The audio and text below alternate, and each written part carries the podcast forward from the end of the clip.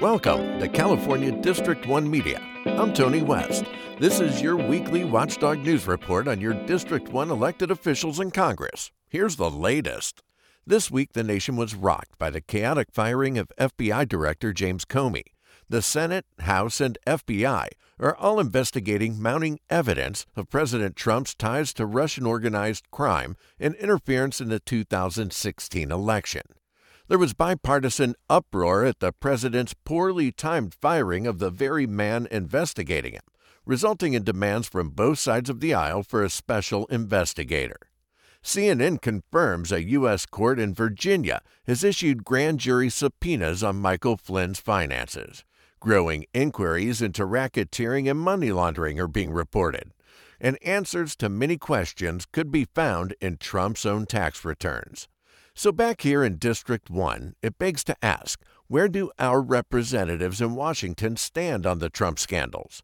Senator Feinstein, who sits on the Senate Intelligence Committee, came out defiant against Comey's firing and demanded the immediate appointment of a special counsel to continue the independent investigation.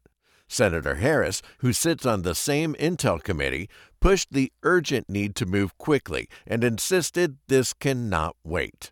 When Doug LaMalfa was asked for his position on the president's firing of Comey, the congressman, who neither chairs nor sits on any oversight committee, said it was the right time to make a change.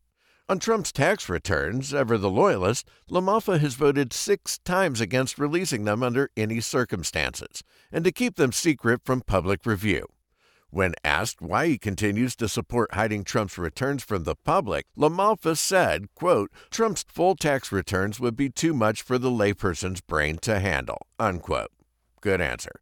In Oroville this week, over a hundred locals rallied outside of LaMalfa's district headquarters to express their outrage at his yes vote to repeal health care protections and strip Medicare funding.